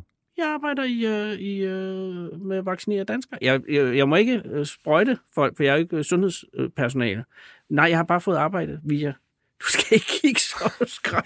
jeg forstår bare ikke, hvordan... Nej, jeg, nej, jeg, nej, det er kun fordi, uh, du ved... Ja, jeg ser ikke skræt på dig, højst nej, lidt mildt undrende. Ja, men det er jo fordi, der er smalhals i showbiz, Henrik. Og så uh, søgte jeg via Borger.dk ansættelse i på vaccinationscenter Øksnehallen, for ja. Og så må jeg ikke vaccinere, for jeg vil godt have det her ligesom ud af vagten i en fart, eller hjælpe med til, ikke? Øh, men så kan jeg blive servicemedarbejder. Det vil sige, at jeg er en af dem, som ligesom siger velkommen til folk. Og der kommer jo stadig de gamle ind i øjeblikket. Det næste, du fortæller mig, at du også har foretaget nogle af de der øh, torturindgreb øh, med, med nasaltest. Jeg har ikke puttet noget ind i folks næsebor. Nå, okay. Men, øh, ja, det var men... kun for at sige, at de gamle mennesker, der kommer ind dernede, er jo enormt glade for at blive vaccineret. Så jeg kan godt forstå Randrups øh, øh glæde ved at, at redde gamle menneskers liv. Det er slet ikke nær det. Et af de steder, hvor Allan Randrup Thomsen har sin øh, hyppig gang, eller optræder hyppigt, det er øh, på TV2, og jeg ringede her til formiddag til øh, TV2's nyhedschef, Jakob Kwon, og stillede ham det samme spørgsmål, som øh, jeg lige har stillet dig, Anders. Er øh, Allan Randrup Thomsen, efter det vi nu hørte ham varedeklarere sig selv med i går, at betragte som en ekspertkilde eller som en partskilde? Jamen, det er en øh, ekspertkilde, øh, og en, en, af, en af de meget anerkendte øh, ekspertkilder, vi har i, øh, i Danmark. Men det er også, som øh, vores øh, program Bramfri øh, viser, det er også en ekspertkilde, øh, der har nogle holdninger, øh, og som også har en personlig tilgang til sin, sine vurderinger i, i visse tilfælde af for eksempel et risikoniveau. Og hvad mener du, det gør i forhold til, hvor meget man kan og bør lytte til ham som ekspert? Nej, men på TV2 er vi egentlig ikke, øh, vi stiller ikke spørgsmålstegn ved hans kompetencer og hans ekspertviden. Øh, og øh, når man kigger på hans CV og, øh, og hvilke øh, roller han i øvrigt indtager i samfundet, så tror jeg ikke, der er nogen grund til at stille spørgsmålstegn ved, at manden han ved, hvad han taler om. Men vi bliver jo bevidste om, at der i forhold til øh, Allan Randrup Thomsen øh, kan være vurderinger, som er farvet af hans egen øh, person. Og øh, der vil vi jo øh, fremover være opmærksomme på at lytte efter, om vi synes, der er nogen svar, der virker farvet, og så spørge kritisk ind til det. Øh, det der jo er med Allan Randrup Thomsen, det er jo, at han har en lægefaglig baggrund. øh, og det synes jeg jo skinner øh, klart igennem. Øh, han tænker i menneskeliv primært. Han er ikke øh, samfundsøkonom, han tænker øh, ikke samfundsøkonomi, øh, og det er jo også det, som fremgår af hans svar. Og derfor skal han måske øh, øh, ikke heller ikke bruges til at vurdere øh, samfundsøkonomien. Og det er så noget, vi vil være øh, meget opmærksom på. I bagspejlet, set i bagspejlet, øh, Jacob Kvon, har TV2 brugt øh, Allan Randrup for hyppigt? Jeg ved ikke, om vi har brugt ham for hyppigt. Øh, altså, vi øh, har måske ikke været god nok til at få andre ekspertkilder lige så meget til, øh, til, til ord som, øh, som Allan Randrup Thomsen. Øh, men, men det, at vi bruger ham hyppigt, synes jeg i virkeligheden afspejler, at, øh, at han er ekspertkilde på den altdominerende store historie, som er lige nu.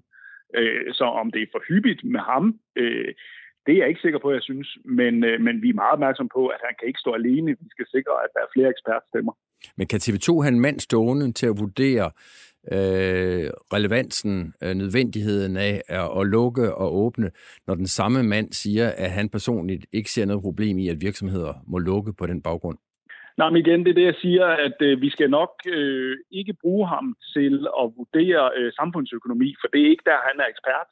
Øh, vi skal bruge ham på det sundhedsfaglige og det sundhedsvidenskabelige. Øh, og der har jeg ikke noget problem med, at vi, at vi benytter ham, og jeg stiller ingen spørgsmålstegn ved hans ekspertviden inden for det område. Men som han også selv siger, han er jo ikke, han er jo ikke, han er jo ikke økonom, øh, og derfor skal vi heller ikke forsøge at bruge ham på økonomiske spørgsmål. Har det overrasket dig, Jacob Kvon, at, øh, at Allan Randrup Thomsen har den her meget stærke personlige holdning og tilgang til, til problematikken her? Jeg synes faktisk, at det program, vi, vi har lavet, og som ligger på Play, øh, er enormt stærkt, fordi det giver nogle nuancer på personen, øh, eller Randolph Thompson, som vi ikke kendte.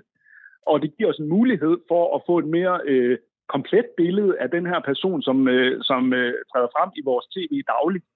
Og det giver os en mulighed for også at vurdere nogle af hans ekspertudmeldinger, øh, altså i hvilket lys og hvordan er de tilvejebragt. Øh, så jeg synes, øh, at at det interview, vi har med ham, giver simpelthen nogle nuancer, som vi nok har manglet tidligere på, på den her person. Okay, så lad mig spørge på en anden måde. Synes du, nogle af hans vurderinger, og dem har der været mange af indtil nu, står i et andet lys nu, da vi kender hans personlige holdning?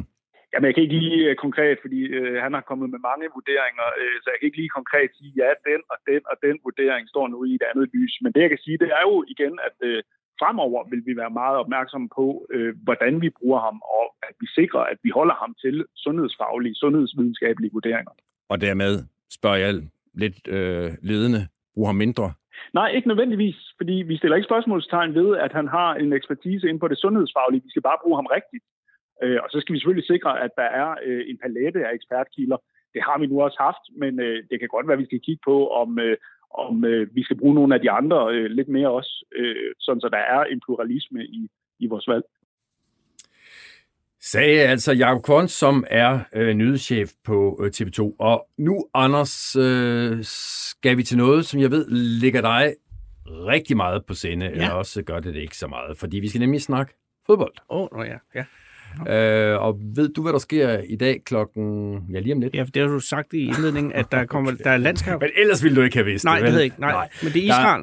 Der, der er landskamp i Israel, fordi Danmark øh, forsøger at tilkæmpe sig en plads i den øh, VM-slutrunde, der afvikles i 2022 i ørkenstaten Katar. Super. Øh, Øh, og det er jo et specielt sted at spille fodbold, ja. øh, kan man sige, også fordi der er så ind i helvede varmt i ja. Katar. Og af den grund øh, har man så også, normalt er det jo sådan, de der slutrunder, de... Øh, ja, det er om sommeren. Det er om sommeren. Her er det altså flyttet til, som jeg har forstået det, sene efterår, øh, november, december, siger min producer. Ja. Øh, og øh, de spil, kampen spilles øh, sidst på aftenen, fordi hvis man skulle spille de der kampe på det tidspunkt, hvor man normalt spiller fodboldkampe, så ville der være øh, 48 grader eller sådan Ja, men der var der også Melodi Grand Prix i Australien. Jo, jo. Det er den nye verden, Henrik. Det er det. Men der er det specielle ved at spille i Katar, at øh, som sagt, det er jo ikke sådan en udpræget fodboldnation, og så er det jo en, øh, det er kommet frem, der har jo altså været øh, temmelig mange ofre ja. øh, forbundet med hele det her anlægsprojekt, øh, og det har jo så rejst diskussion om, er det overhovedet rimeligt, at vi øh, rejser derned, eller andre fodboldlandshold gør det, og dermed øh, får øh, det til at stråle over øh, regimet i Katar. Vi skal bare have en kritisk dialog. Ja, det er jo det, de siger. Det, skal, det siger DBU. Ja, hvad tænker du? Jeg synes, det lyder som en god idé med noget krigsdialog. Men jeg ved ikke, hvem de vil have dialog med. Nogle andre fodboldspillere? Eller med styret? Med styret, sådan, sådan, sådan forstår jeg det i hvert fald. Øh, men der er jo den her diskussion. Ja. Der er en diskussion om, skal vi helt boykotte, eller skal vi bare have den kritiske øh, dialog? Ja. Øh, jeg havde tidligere på dagen øh, ringede op til, eller ringede tidligt på dagen op til øh, Asger Hedegaard Bøje, som er journalist på Weekendavisen, og sammen med Joachim Jacobsen skrev han øh, i seneste udgave af Weekendavisen en, en længere artikel, hvor, hvor de argumenterede for, at øh, vi skal blive væk. Det, øh, det gjorde vi, fordi vi synes, at, øh, at det er kommet dertil, hvor, hvor vi ser det som vores forpligtelse ligesom at, at, at sætte foden ned fra pressens side, eller i hvert fald fra vores avis side, og sige, vi mener ikke, at øh, det danske fodboldlandshold kan deltage i en slutrunde øh, i Katar, øh, som, øh, og det er der rigtig mange grunde til, og en af grundene er, at landet har bestukket sig, beviseligt bestukket sig til øh, at overhovedet have den her slutrunde, og så selvfølgelig de her horrible forhold, man har budt øh, migrantarbejdere i, i alle de 10 år, som øh, de her VM-forberedelser har stået på. Nu er det jo ikke første gang, øh, at der bliver afholdt store sportsbegivenheder i lande, som ikke øh, har 100% øh, orden på menneskerettighederne. Der har været holdt OL i, i Kina, der har været store arrangementer i, i Rusland, altså, og, man kunne sikkert nævne mange flere. Hvorfor er det, at det lige præcis er i Katar, at vi skal sætte foden ned? Jamen, jamen jeg mener, at, at omfanget der af uhyrlighederne er så, er, så, er så stort og er så groft, at vi, at vi bliver nødt til at, øh, at, at markere det her. Øh, man kan selvfølgelig øh, altid sige, jamen hvor går grænsen? Og den kan jeg heller ikke sætte. Jeg kan ikke sige, vi må holde, vi må holde eller jeg synes, vi skal holde, eller deltage i VM eller OL i det og det land, og ikke i det eller det Så selvfølgelig er det enormt svært, men, men lige nu er det jo konkret Katar, vi diskuterer. Vi diskuterer jo ikke alle mulige andre lande, fordi lige nu er det jo der er 18 måneder til, at VM begynder, og Danmark har en chance for at kvalificere sig, og derfor skal man jo gøre sin, gøre sin holdning op. Så, så for mig handler det ikke rigtigt om Kina eller Rusland eller noget som helst andet. Det handler om, om de forhold, der er i Katar lige nu, øh, og som til trods for, at regimet jo øh, øh prøver at spinde sig ud af det ved at, at, sige, at nu er, er, er der så så øh, fine reformer på papiret, så stadigvæk de meldinger, der kommer ud, de reportager, der er, de interviews, der får lov at slippe ud med de her migrantarbejdere, det vidner jo om, om forfærdelige forhold fortsat. Og med på en telefon fra Israel øh, har jeg, øh, Jakob Højer, du er kommunikationschef i, i DBU, og, og, og det er jo ikke noget tilfælde, øh, Jakob, at du befinder dig i Israel, fordi lige præcis i aften spiller Danmark sin første kvalifikationskamp i bestræbelserne på at komme med til selv samme øh, VM-runde, som, som er den, vi diskuterer nu.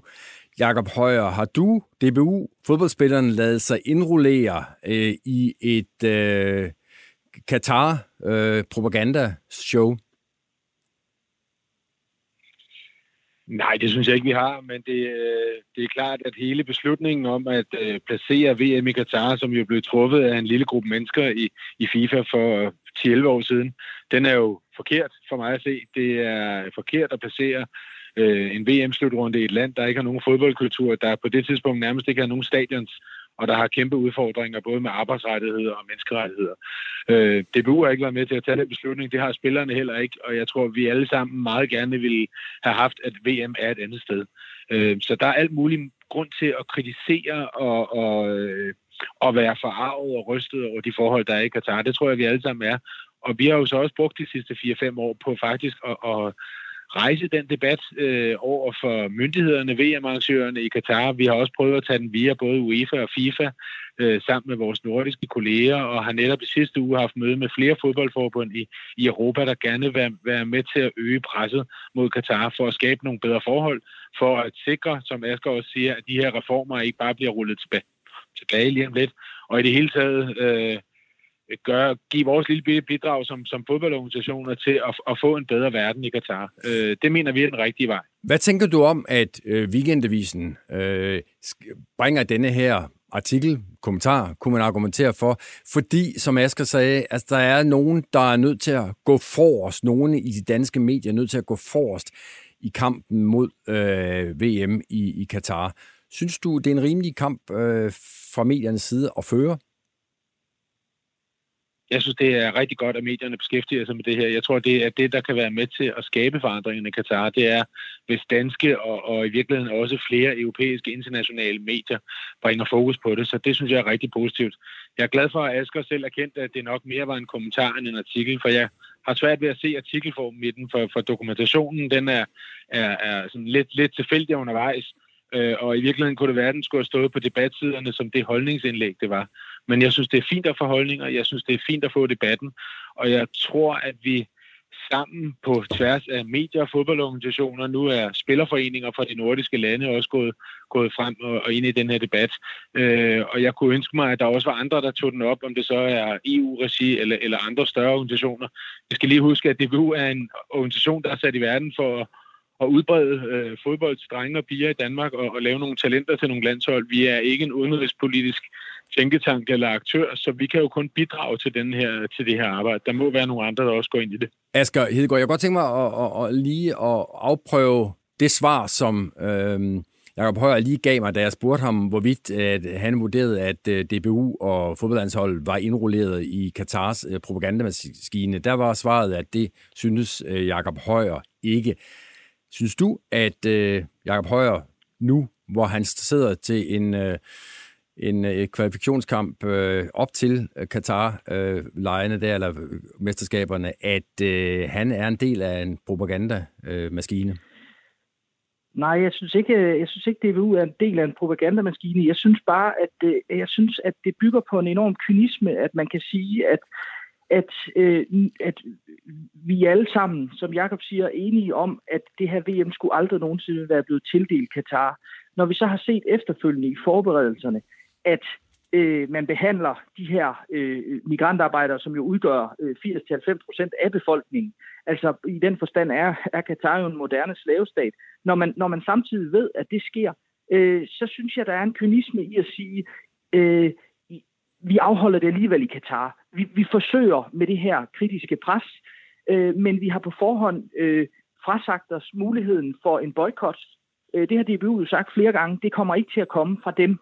Men, øh, og, men... og, og det, jeg kan ikke forstå, når man ikke har det trumfkort på hånden, hvad betyder det pres så reelt? Altså, øh, Katar har jo ikke, der er ikke noget, øh, der er ikke nogen risiko for Katar øh, ved ikke at indfri de her øh, reformer. Sagde altså Asger Hedegaard Bøje øh, fra øh, journalist på Weekendavisen, og han var i diskussion med øh, DBU-chefen, eller ja, det er han også chef, men han er ikke øverste chef, han er kommunikationschef og hedder Jakob Højer. Og der kan jeg så for, til din behagelige orientering oplyse, Anders, at mens det her blev spillet, det her lille klip, så har Danmark øh, scoret et mål i Israel, så der står faktisk 1-0 nu, så er vi kommet et skridt nærmere. Åh oh, nej, så problemet er ikke forsvundet. så problemet er mildt ikke forsvundet, det er oh, faktisk blevet mere end nærværende. Og øh, hvad gør TV2 øh, i forhold til øh, boykot, ikke boykot, det er TV2, der sammen med Danmarks Radio ja. skal, skal... I, Hvad har TV2 noget i klemme med Katar? I, i nej, nej, men det er jo dem, der skal bringe fodboldkampene. Nå, øh, ja, men de har en krigsdialog. ja, men det var nok det, Frederik Lausen, øh, sportschefen øh, fra TV2, øh, argumenterede med, da jeg ringede til ham øh, lidt tidligere på dagen. TV2 er jo en uh, tv-station, og man kan sige, at vores rolle i den her, det er jo at dække en begivenhed, som vi har købt rettighederne til, både sportsligt og selvfølgelig også kritisk journalistisk, som vi plejer at gøre. Vi har jo været til ting i Katar før, hvor vi også har dækket det kritiske journalistisk. At, at TV2, de følger jo i virkeligheden myndighedernes anbefalinger i den her sammenhæng, og, og vi ser det ikke som vores rolle at gå forrest i, i den her sag. Men kunne man ikke godt argumentere for, Frederik Lausen, at øh, det jo kun er fordi, at øh, medier som TV2 beretter om det her, at der er en kæmpe reklameværdi i det for, for Katar? Nej, det, jeg, jeg tror, der er mange aspekter, der tæller ind i øh, på det plan. Altså, hvis du spørger mig, om, om jeg godt kunne tænke mig, at VM var blevet placeret et andet sted end Katar, så vil svaret da være ja. Øh, det er bare ikke det samme som, at TV2 skal gå foran i den her kamp. Normalt blander vi ikke sport og politik på den måde. Øh, det har vi heller ikke gjort, når der var OL i Kina eller VM i Rusland, og det gør vi heller ikke den her gang, når der er VM i Katar. Øh, hvad vil du sige til dem, Frederik Lausen, der tænker, at denne uvilje fra TV2's side til at sige, at det her det er alligevel for broget, det vil vi ikke dække, at det skyldes, at øh, det er en kæmpe begivenhed, der er masser af penge i det for jer, der er masser af reklameindtægter. Er det øh, forkert at tænke sådan? Ja, men du kan jo tænke det her på mange måder. Jeg, jeg forstår jo udmærket godt folk, der, der har svært ved at forstå, at Katar er blevet tildelt øh, værtskabet til sådan noget som VM i fodbold. Men, men, men man skal jo også øh, man må også forstå, at vi er en sportsredaktion, vi dækker egentlig den, den sportslige begivenhed, og så samtidig så dækker både vi og vores øh, nyhedsafdeling naturligvis kritisk det, der ellers foregår i det her land. Det er sådan, vi har valgt at dække de her begivenheder på. Man kunne også omvendt sige, skulle man lukke øjnene og overhovedet ikke tage ned, havde det været bedre. Ja, det spørger jeg dig om. Jamen, det, det mener jeg ikke. Jeg, jeg, mener, jeg mener, at man dækker tingene, som, som de et eller andet sted er. Det mener jeg sådan set er en journalistisk opgave. Øh, skulle man lade være med at dække cykelsport, fordi der er doping i den? Nej, det skal man ikke. Skal man lade være med at dække politik, fordi det er korrupt? Det mener jeg heller ikke, man skal. Eller det kan være korrupt. Altså, jeg mener egentlig, at det bedste, vi kan gøre i den, i den øh, situation, vi står i, det er at adskille det sportslige og det politiske, og så dække det journalistisk kritisk, som vi nu engang har evnerne til. Frederik Lausen. Det mener jeg er TV2's opgave i den her sammenhæng. Og, øh, og, og, og det, kan man, det skal man have lov til at være uenig i. Men hvis man skal gå ind og overveje, det er jo ikke sådan, at vi ikke kan genoverveje det her, hvis det er sådan, at der bliver meddelt noget andet, men man må, må bare forholde mig til, at det er myndighederne, som sætter de standarder, som vi et eller andet sted skal efterleve i den her sammenhæng. Og, og derfor så forstår jeg godt debatten. Man kan bare sige, at dem, som rejser debatten, burde måske forholde, de, ja, som jeg hørte, så forholder de også alle andre, som ikke sender standarderne til at skulle tage det beslutning. Men hvem er det egentlig, der skal sætte de standarder? Lad mig lige spørge dig her til sidst, øh, Frederik Lausen. Hvor vigtigt er øh, VM i Katar for TV2 ud fra en økonomisk øh, vinkel? Altså, en VM i fodbold er jo øh, den største enkeltstående øh, sportsbegivenhed, der findes. Vi har købt de her rettigheder sammen med Danmarks Radio, og det er da en kæmpe stor og vigtig rettighed for, for TV2. Øh, så, så det skal jeg ikke lægge skjul på, både kommercielt og selvfølgelig også i, i vores øh, public service øje med, hvor vi selvfølgelig glæder os til at formidle fodbold til så mange danskere som overhovedet muligt, der skal se med hjemme bag skærmene. Kan du sætte, øh, kan du sætte beløb på, hvor meget betyder det for jer at kunne sende øh, VM i fodbold i Katar? Nej, det, det kan jeg ikke, og hvis jeg så endda kunne, øh, så, så havde jeg ikke gjort det. Men, men, men det, er, altså, det, er en, det er en stor begivenhed, der både koster mange penge i rettigheder, uden jeg kan komme det nærmere, øh, og som selvfølgelig også øh, gerne skulle generere nogle penge den anden vej i reklameværdi og alt muligt andet. Ja, Anders, det lyder som om, at TV2 egentlig er meget godt tilfreds med, at vi er kommet et skridt nærmere øh, Katar. Jo, det jeg sagde, kritisk dialog. Øh, vi er faktisk øh, nået ikke helt til vejs ende, men næsten. Og, og når jeg siger det på den måde, så er det fordi, jeg gerne vil give øh, lytterne en øh, chance for at springe fra nu, for at nu være ja, helt ærlig. Jo, ja, jo. Øh, fordi nu bevæger vi os ind i fejnsmækker øh, territorium. Ja. Øh, vi skal tale om noget, som til synlædende optager re- nogen, nogen rigtig meget, ja. men jeg tvivler på, at det er noget, de går og taler om. Nej, det er altså, bredt. Hvis man er fuglinteresseret, så vil det være, nu er vi inde i fingrene eller sådan noget. Ikke? Lige præcis. Ja. Øh, så, så tag lige det som en advarsel, og sig ikke, at jeg ikke har øh, er kommet med den advarsel. Det er satme interessant. Når vi nu nørder. Ja. Vi skal snakke Radio Loud. Ja. Øh, og det er jo en... Øh, udskilt radiostation. Den har faktisk et års jubilæum om øh, nogle få dage så om uge, for den, den, den, den 1. april. Den er Radio Loud blevet indlemmet i dette her hus, flytter snart ind op på fjerde sal her i Berlingske øh, Media. Men det er jo også sådan en øh, station, der dels har været noget kritiseret for ikke at have, for nu må sige diplomatiske, rigtig mange lyttere, og så er der jo også en række personer, typisk nogen med tilknytning til det gamle Radio 24 som ikke rigtig kan være i sig selv af, af frustration over, at det blev lavt, og ikke dem, der fik lov til at sende radio. Ja. Og du er tidligere 24-7-medarbejder. Er du, er du på det hold der, der synes, at... Øh... Altså nej, det, først var det jo Rafirdio, som vi havde ondt i røven over. Øh, altså dem, øh, som fik øh, den, den rigtige. Den rigtige, og så blev der så lavt, der og så fik... fik øh... Så fik Radio 24 ligesom lavt, og så fik de det så ikke alligevel. Og, og indebrændt, øh, jo tak, det kan jeg sige. Det tror jeg ikke, der er nogen. Du er også gammel Radio 24-7-mand. Jamen, jeg er jo mere sådan diplomatisk anlagt, det ja, okay. ved du. Det Jamen, ved jeg, du. jeg, jeg, har decideret ondt i røven. Det tror jeg øh, også er lidt, lidt en sjov fornemmelse her, hvis ja. jeg må indrømme det. Hvorom alting er, denne her diskussion om, er Radio Loud øh, en stor øh, altså, misforståelse, burde der aldrig ja. eksisteret, ja, ja. Øh, den kører jo derude på især Twitter. Og der er, ja. en, der er en menighed, som er på dit hold, som synes, at det er en stor misforståelse. Og så er der altså også folk, som forsvarer lavt Indet. Indet. Ja, ja, Og det er også det, der gør det interessant og sjovt. Det, det er jo det, der gør. Og nu, nu nærmer vi os så det der noget lidt nørdede emne, som jeg havde tænkt mig, at vi skulle kigge på i dag. Fordi mm. en af de personer, der konsekvent har anprist mm. alt, hvad der har med Radio Loud at gøre, mm. Mm. Øh, og også tilsvarende kritiseret, når nogen fra det gamle Radio 24 holder kritiseret mm. øh, Loud, det er en øh, herre ved navn Jakob Andresen. Ja. Jakob Andresen er øh, menig nyhedsjournalist på Danmarks Radio. Ja, i Newsroom, ja. I Newsroom. Ja. Øh, jeg tror nok, han har en interesse for, for fly. Ja. Øh, sådan lidt flynørdet. Altså jagerfly? Eller øh, nej, nej, sådan passagerfly ah, okay, og sådan noget. Ja. Det, kan man, det kan man læse sig til. Øhm, og så er der den lille detalje, som jeg ikke skal undlade at nævne her, fordi den er jo, den er jo relevant. Det er nærmest en artighed, ikke? Øh, jo, det kan man sige. Fordi øh, privat øh, danner øh, Jakob Andresen par med pressechefen. pressechefen Anna på Lærke, nej, Anne Bennike, Bennike undskyld, ja. som er pressechef på øh, Radio Loud. Og det øh, er jo, gør jo og ikke er bevæg- også gode venner med Leif Lønsmand, Det er, øh, som jo er bestyrelsesmedlem. ja, altså Jakob Andresen. Ja, ja. Er, er Nå, også, jeg, Er- jeg ved ikke med er- Anne. Nej, nej, det skal jeg heller ikke kunne sige. Nu bliver det allerede nu. Allerede nu bliver det, bliver det, Indviklet. bliver, bliver, bliver, bliver det indviklet. Også spændende. Men, men der var på et tidspunkt en øh, diskussion om, var det nu også passende, at Jakob Andresen Ja.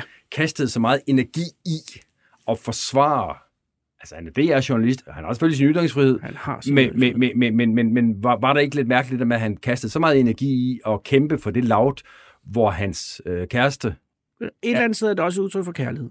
det kan man sige, øh, hvorom alting er, det, det var genstand for diskussion, og pludselig Bum. holdt han op med at skrive Jakob Andresen. Ja, eller gjorde han. Det er så det, fordi øh, Samtidig dukkede der en ny Samtidig spiller. dukkede der en ny spiller op. Øh, og der kan man, hvis man er Twitter-bruger, så kan man nogle gange falde over øh, en profil, som er illustreret med... Hvis, hvis, hvis, du Det kommer, det- hvis, hvis det du kommer i det jo- Sverige, hvis ja, du kommer i det Sverige så kender du det der kaldes øh, kaviar. Ja, det går ondt på mig, for jeg har spist Kalles kaviar, siden jeg var fire år gammel. Og der sidder altså øh, på øh, den her profil Glad, øh, et, en gulhåret glad dreng. gulhår. Altså virkelig, vi tæller ikke Ja. lyshåret, vi tæller gulhåret. Den er super svensk. Ja, øh, og det er så det, der illustrerer profilen, og profilen hedder Kalle, og nu har jeg glemt, hvad den hedder mere end Kalle, det Kalle min Fakta. producer. Kalle Fakta. Ja. Øhm, Og det er jo altså en, en øh, kan man sige, øh, ordspil på kolde fakta, ikke? ja. Nå, det har jeg ikke engang regnet Ja, det tænker jeg. Det ved jeg ikke. Jeg tænker Kalle fakta. Det er jo koldt på svensk. Kalle. Kolde fakta. Ja, okay. Det, det er selvfølgelig en, en mulighed. Øh, men men det er så... Øh, og og det, det, man kan sige om Ja. Kalle Fakta, er jo, at den tog over, Hmm. hvor Jakob Andresen slap. Ja, og det er jo øh, muligt. Det kan være alle mulige årsager. Det kan være tilfælde, og vi ingen ved, Men hvem... på det her tidspunkt må du også retfærdigvis nævne den store øh, modspiller. Ja, ja, Laut mig i røven. Laut mig i røven. Ja. Og, og, og det kommer vi nemlig Ah, til, okay. det kommer vi Undskyld. nemlig til Fordi nu. det er jo, det er jo, det er jo Laut mig i røvens research, vi rider på ryggen af lige nu. Det er det, fordi ja. øh, manden bag Laut mig i røven, og der siger jeg ikke for meget, hvis... Hvem er øh, det? Det ved vi ikke. Det, jo, det, det Nå, kommer det lige om lidt. Det kommer lige om lidt. Øh, han, øh, han har undret sig over, et, at Jacob Andresen pludselig forsvandt. Ja. To, at øh, Kalle Fakta pludselig dukkede op. Så fugl Phoenix. Øh, og så satte manden bag øh, Laut mig i røven, som altså ikke har det samme udgangspunkt som Kalle Fakta og Jacob Andresen, Han nemlig har nærmest det modsatte. han har, kan man sige, det modsatte. Han satte sig for at undersøge, hvad er det lige med de der to øh, profiler, Jakob Andresens og Kalle Faktas. Det er vanvittig øh, serie af tweets, der kommer for fire dage siden fra mig i røvens side. Ja. Altså 16 tweets har Og nu afslører jeg så, hvem der står bag mig i røven. Nej, er det dig, Henrik? Nej, det er det ikke. Han hedder Silas Mikkelsen. Nå.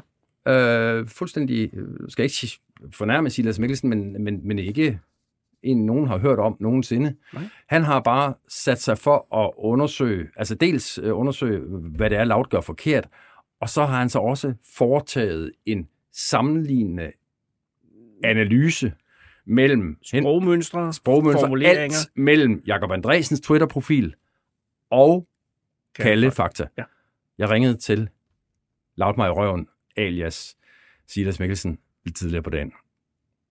Jamen, øh, jeg har jo den her ligesom øh, sunde interesse for Radio Loud, øh, så jeg læser meget med, når de øh, diskuterer Loud ind på Twitter, og så var jeg ligesom faldet over ham her Kalle Fakta, der var begyndt at dukke op mere og mere, og så øh, der var den historie om, at Loud-chef havde anmeldt sig selv, hvor en ekspert i markedsføringsloven havde været ude og kalde det på kant med loven, og hende kontakter han så på Twitter og forsøger ligesom at bringe hende i tvivl om sin afgørelse. Så blev jeg lidt interesseret i den her Kalefakta-konto, øh, kiggede hans profil igennem, og så kunne jeg se, at profilen havde været fuldstændig inaktiv i to år, indtil Lauter så vandt det her udbud af en labkanal, øh, hvor Kalle så pludselig dukker op og øh, fejrer flæsket på alle, der kritiserer Laut eller afgørelsen af udbuddet. Han øh, forsøger at påvirke politikere til ikke at blande sig i sagen, og han bliver ved med at skrive til især kvinder fra Radio 7, hvad de fik i løn, fordi der var al den her diskussion om, at øh, Loud ville aflønne med sparring og symbolsk løn. Og så indstiller han sin aktivitet fire måneder senere, da Loud ligesom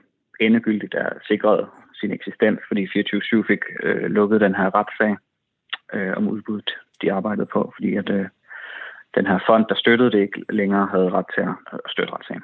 Og øh, ja, der stoppede Kalle så med sine aktiviteter frem til oktober. Og vi er enige om, bare, bare, bare lige så vi forstår det, vi er enige om, Kalle-profilen er anonym. Den, den er alene illustreret af den her glade dreng fra kaviar-tuberne, ikke? Ja, ja, den er helt anonym. Og øh, da Kalle så kom tilbage, det passer sammen med det tidspunkt, hvor ham her, Jakob Andresen, trak sig fra Twitter. Øhm, fordi det blev påpeget, at han øh, dannede par med en chef ind fra Loud. Og kan måske fortælle kort, ham her Jakob Andresen, altså han har været Louds helt store forsvar på Twitter, lidt ligesom jeg har beskrevet med Kalle, altså slår ned på al kritik af Loud, hvor han så gør det med noget mere ethos som den her objektiv DR-journalist, som han præsenterede sig som. Øh, han skriver en mulig faktatjek, der altid viser, at Loud er uskyldig, som han så opfordrer de andre medier til at bruge. Øh, ja, det stoppede så, da jeg påpegede, at han havde den her personlige interesse i Loud. Øh, altså når han går ned og handler med sit fælleskort, så kommer halvdelen af pengene sådan set fra Radio Loud. Og, øh, fordi han er fordi han er, er samboende med Anne Bennicke, der er øh, pressechef på kommunikationschef. Radio Loud, kommunikationschef ja. på Radio Loud. Mm. Og det er problematiseret, det, det, det er du problematiseret, og, og også kritiseret hans, øh, hans øh, sammenfaldet med, med rollen som journalist på, på DR, og så indstiller han sin aktivitet, det er det, du siger, som øh, Jakob Andresen ja. i hvert fald, øh, som kritiker af, ja. af dem, der ikke har det godt med laut. Og så dukker Kalle op, og så tænker jeg, der er så mange sammenfald her mellem tidslinjerne og med deres fælles interesser og Modi. Hvad er det for nogle indicier, du har set for, at øh, Jakob Andresen øh, er manden bag øh, Kalle Fakta? Jeg kan for eksempel se, at de begge to bruger Twitter fra henholdsvis iPhone og iPad, og jeg kan se, at de begge to har den her store interesse for Radio Loud, og i at forsvare Radio Loud, som det er jo ellers de færreste, der har. De går op i øh, 24-7's retssag, og Borgerretsfonden øh, har en utrolig stor viden om det. De overstreger deres øh, screenshots med den samme gule tusch, og bruger de samme formuleringer og de samme øh, GIF-filer eller billeder. Og, og hvad er det for nogle formuleringer, du, du genkender? Øh, for eksempel bruger de begge to det her med at skrive, øh, hvordan er det der? Oprigtigt spørgsmål, kolon. Og øh, det var pointen herfra. Og, og det kan ikke bare være tilfælde, tænker du? Jo, det i sig selv kunne da godt være, men når der er øh, så mange forskellige ting, og øh, ingen af de to parter, Kalle eller Jakob, har benægtet det, så tænker jeg, at det er nok til at gå ud med den påstand. Jeg kan også for eksempel se, at en af de få ting, Kalle han har lagt op før Lautvand udbud, det var sådan en kritisk, satirisk billede af chefen på her nu i 2016. Og så vidt jeg kan se, så har den her Anne Benneke på det tidspunkt skrevet for her nu. Så der var så mange fælles træk mellem de to, at jeg ligesom gik ind og prøvede at se, om jeg kunne finde nogle flere ligheder. Hvorfor er det overhovedet noget, vi skal interessere os for, at en journalist på Danmarks Radio, der hedder Jakob Andresen, skriver øh, pro laut, øh, så indstiller sin, øh, sin skriverier, og så øh, overtages det af en anonym profil, der hedder Kalle Fakta, øh, og så er det så måske, måske ikke, det er så din påstand, at det er sådan, det forholder sig, en profil, der er sammenfaldende med øh, Jakob Andresen, men hvorfor, og det er det, der er mit grundlæggende spørgsmål, hvorfor er det overhovedet interessant, hvorfor det er det vigtigt? Det er Lauts kommunikationschef, øh, han danner par med, som ligesom har til funktion at øh, pleje øh, Laut øh, portræt i øh, pressen, og så sidder der en øh, journalist, der bruger sin stilling på DR til at hjælpe Radio Loud i enhver henseende, hver eneste gang, der er nogen, der kommer med en eller anden form for kritik. Øh, han må i princippet gerne forsvare sin kærestes arbejdsplads på Twitter for min skyld. Øh, ja, for han har, han, vel, han, har, han har vel ytringsfrihed, ligesom alle andre, ikke? Ja, ja. Han havde bare så travlt med at tilskrive alle mulige andre og alle mulige motiver for at kritisere Loud. Og så lavede jeg bare et tweet, hvor jeg skrev, at det var sjovt, at han gik så meget op i andres habilitet, og han samtidig dannede par med en af cheferne ind på Loud. Og så forsvandt han jo fra Twitter. Det var hans eget valg. Silas, øh, hvorfor øh, interesserer du dig så meget for det her? Mm, jamen, øh, jeg, øh, jeg, hvad hedder det, lavede sådan en parodi på Loud for snart et år siden, fordi de fik lukket nogle andre, eller en anden øh, satireside på Facebook. Så i protest, så åbnede jeg min egen, altså Loud My Røven, som den hedder. Og øh, det har så gjort, at jeg har fulgt kanalen gennem længere tid, og øh, lært mere og mere om dem, og så synes jeg ikke rigtigt, der var andre, der dækkede de her ting. Så øh, er det ligesom udviklet sig på den måde, at, øh, at jeg bruger min tid til den slags også. Vil du tage mig det øh, fornærmeligt op, hvis jeg antyder, at du har en, en besættelse af Loud? Mm, nej, det må du da gerne sige, men uh, jeg synes nu bare, det er en, en sjov lille hobby. Hvad laver du, når du ikke sidder og dissekerer øh, skriverierne om Loud på de sociale medier? Ja, for tiden, der går jeg på universitetet. Er du på nogen måde øh, en del af den her personkreds, som nogen jo i hvert fald mener, ikke helt vil slippe kritikken af Loud, altså for eksempel tidligere øh, ansatte på 24-7. Er, er, du en del af den kreds? Nej, det er jeg ikke. Jeg, øh, jeg har boet i udlandet en del af årene, øh, 24-7 har sendt, og ja, nu bor jeg så i, i Danmark, men jeg har ikke nogen øh, forbindelse til Radio 24-7 på den måde. Jeg synes selvfølgelig, det var en øh, fin radiokanal, og jeg er kritisk over for den måde, den blev lukket på. Det har selvfølgelig ikke noget med Loud i sig selv at gøre, men øh, det er simpelthen bare en interesse, der er opstået i forbindelse med, at jeg har ført den her side i et år. Sagde altså Silas Mikkelsen, øh, alias øh, Loudmej i, i, i røven. Og jeg synes ikke, han skuffer. altså, det, vi er ude i nørderiet, det må man... Nå jo, men jeg synes, jeg, synes at, altså, jeg havde forventet en nidkærmand, og jeg synes, jeg får en nidkærmand. Det øh, skal han have, den gode Silas Mikkelsen. Jeg har øh, rimeligvis øh, kontaktet øh, Jakob Andresen. Ja, eller Kalle. Ja, men det ved vi jo ikke. Det ved vi jo ikke. Men, men, men Jakob Andresen har jeg i hvert fald uh, talt med ja. uh, her oh. i ugen, og han ønskede ikke at, at, at medvirke. Jeg stillede ham selvfølgelig spørgsmålet, er du uh, kalde fakta? Ja, uh, ja. Og, og der vil jeg sige, at der fik jeg ikke noget uh, entydigt svar. Nej, fordi Per Lyshold var jo også inde der uh, på Twitter og spørge, og siden har der ikke været noget kalde fakta. Tidligere journalist på 24 også ja, i øvrigt. Ja, uh, så, så er det er der en, der hedder Jakob, der laver den her.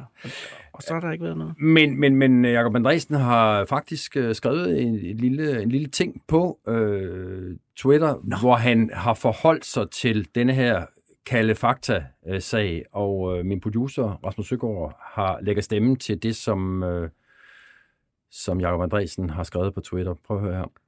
Jeg er blevet nødt til for en kort bemærkning og tidligere end planlagt at afbryde mit frivillige Twitter-eksil da jeg er blevet gjort bekendt med, at min trofaste fanklub igen har formået at sætte mig i en position, hvor jeg skal bevise min uskyld. Det er som bekendt en besværlig opgave, men jeg er i gang med en grundig gennemgang af de uhyrlige beskyldninger, der blev fremsat mod mig i efteråret, og de seneste bliver nu medtaget heri. Arbejdet omfatter en længere periode og flere personer, så de interesserede må have tålmodighed. I'll be back. Og det betragter jeg som et løfte. Øh, at, et kompendium? så noget i den retning. Øh, og da jeg talte med Jakob Andresen tidligere på ugen, der måtte jeg forstå, at arbejdet er skrevet frem, men, men, men at der er, ja, ja. er et stykke vej igen. Så, så, øh... Og det er blevet større, det her jo. Altså nu er det bare, kompendiet bliver jo længere af de beskyldninger, der bare bliver ved. Det er det. Så, så øh, en eller anden dag vil Jakob Andresen, skråstreg, kalde fakta, eller hvad det nu viser sig at være, måske også være at finde her i studiet øh, hos Q&K. Og igen, det er jo kun en kvart milliard. Ja. Anders Lund Madsen, det blev øh, det sidste ord, konstateringen af, at øh, Radio Loud får øh, ganske mange penge fra skatteyderne. Øh, tusind tak, fordi du kiggede forbi til denne øh, udgave af Q&K. Øh, også gerne sige tak til lytterne, fordi I hang på i en vist nok øh, historisk lang udgave af yes. øh, Q&K. Har vi lavet den øh, længste? Tror jeg. Perfekt. Øh, hvad siger du derude i kontrollen? Næstlængste. He, ah, det, det, så, så, så, men lang var den i hvert fald. Øhm, og ham, der sagde det i øvrigt på mig, det er Rasmus Søgaard, min trofaste øh, støtter og producer. Og også virkelig, virkelig dygtig. Det er han bestemt. Ja. Tak til ham også. Og øh, så vil jeg endnu en gang lige opfordre vores lyttere til, øh, hvis I har nogle gode idéer, øh, så send dem ind øh, til enten Rasmus eller mig på de sociale medier, vi opererer på. Og jeg kan sige, at jeg opererer ikke under øh, falsk navn på nogen måde. Jeg øh, hedder det, jeg hedder. Og det gør Rasmus Søgaard også. Øh, vi er nået til vejs ende. vi høres ved igen øh, næste torsdag, hvor det er skal torsdag, men det forhindrer os ikke i at udkomme. Øh, så øh, hvem jeg med tålmodighed, og så er vi der igen om en uges tid. Øh, tak skal I have, fordi I lyttede med denne her gang.